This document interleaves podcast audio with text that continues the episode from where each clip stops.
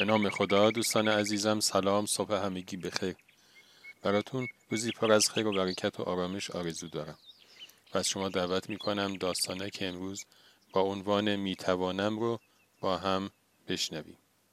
این داستانک رو دوست خوبمون آقا رسول عزیز رو کرده.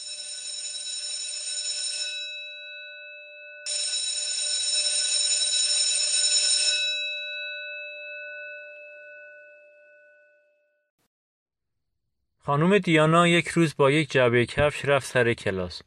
جعبه کفش رو گذاشت روی میز و به دانش آموزها گفت بچه ها می‌خوام نمی‌تونم هاتون رو بنویسید یا نقاشی کنید و اونها رو بیارید و بریزید داخل جعبه کفش. من نمی‌تونم خوب فوتبال بازی کنم، من نمی‌تونم دوچرخه سواری کنم، من نمی‌تونم درس ریاضی رو خوب یاد بگیرم، من نمی‌تونم با دوستم که قهرم آشتی بکنم و هر نمیتونمی که دارید تو ذهنتون رو بنویسید و بیارید بریزید داخل جعبه. بچه های دبستانی شروع کردن به کشیدن نمی‌تونم هاشون. خودش هم شروع به نوشتن کرد. نمی‌تونم ها یکی یکی در جعبه کفش جا گرفت. وقتی همه نمی‌تونم ها جمع شد در جعبه رو بست و گفت بچه ها حالا بیایید بریم حیات مدرسه. بیلی برداشت و گودالی حفر کرد. گفت بچه ها امروز می‌خواهیم نمی‌تونم همون رو دفع کنیم. جبه رو گذاشت توی گودال و شروع کرد با بیل روی اون خاک ریختن. وقتی که تموم شد به سبک مسیحی ها گفت بچه ها دست های هم رو بگیرید.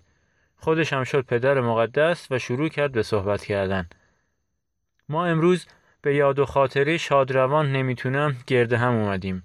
اون دیگه بین ما نیست. امیدوارم بازماندگان او می‌تونم و قادر هستم روزی همانند او در تمام جهان مشهور و زبان زد بشن و نمی‌تونم در آرامگاه ابدی خودش به سر ببره.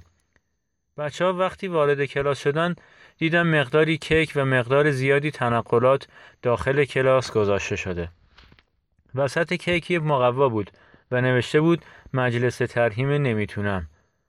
بعد از اینکه کیک رو خوردن خانم معلم مقوا رو برداشت و چسبون کنار تابلوی کلاس.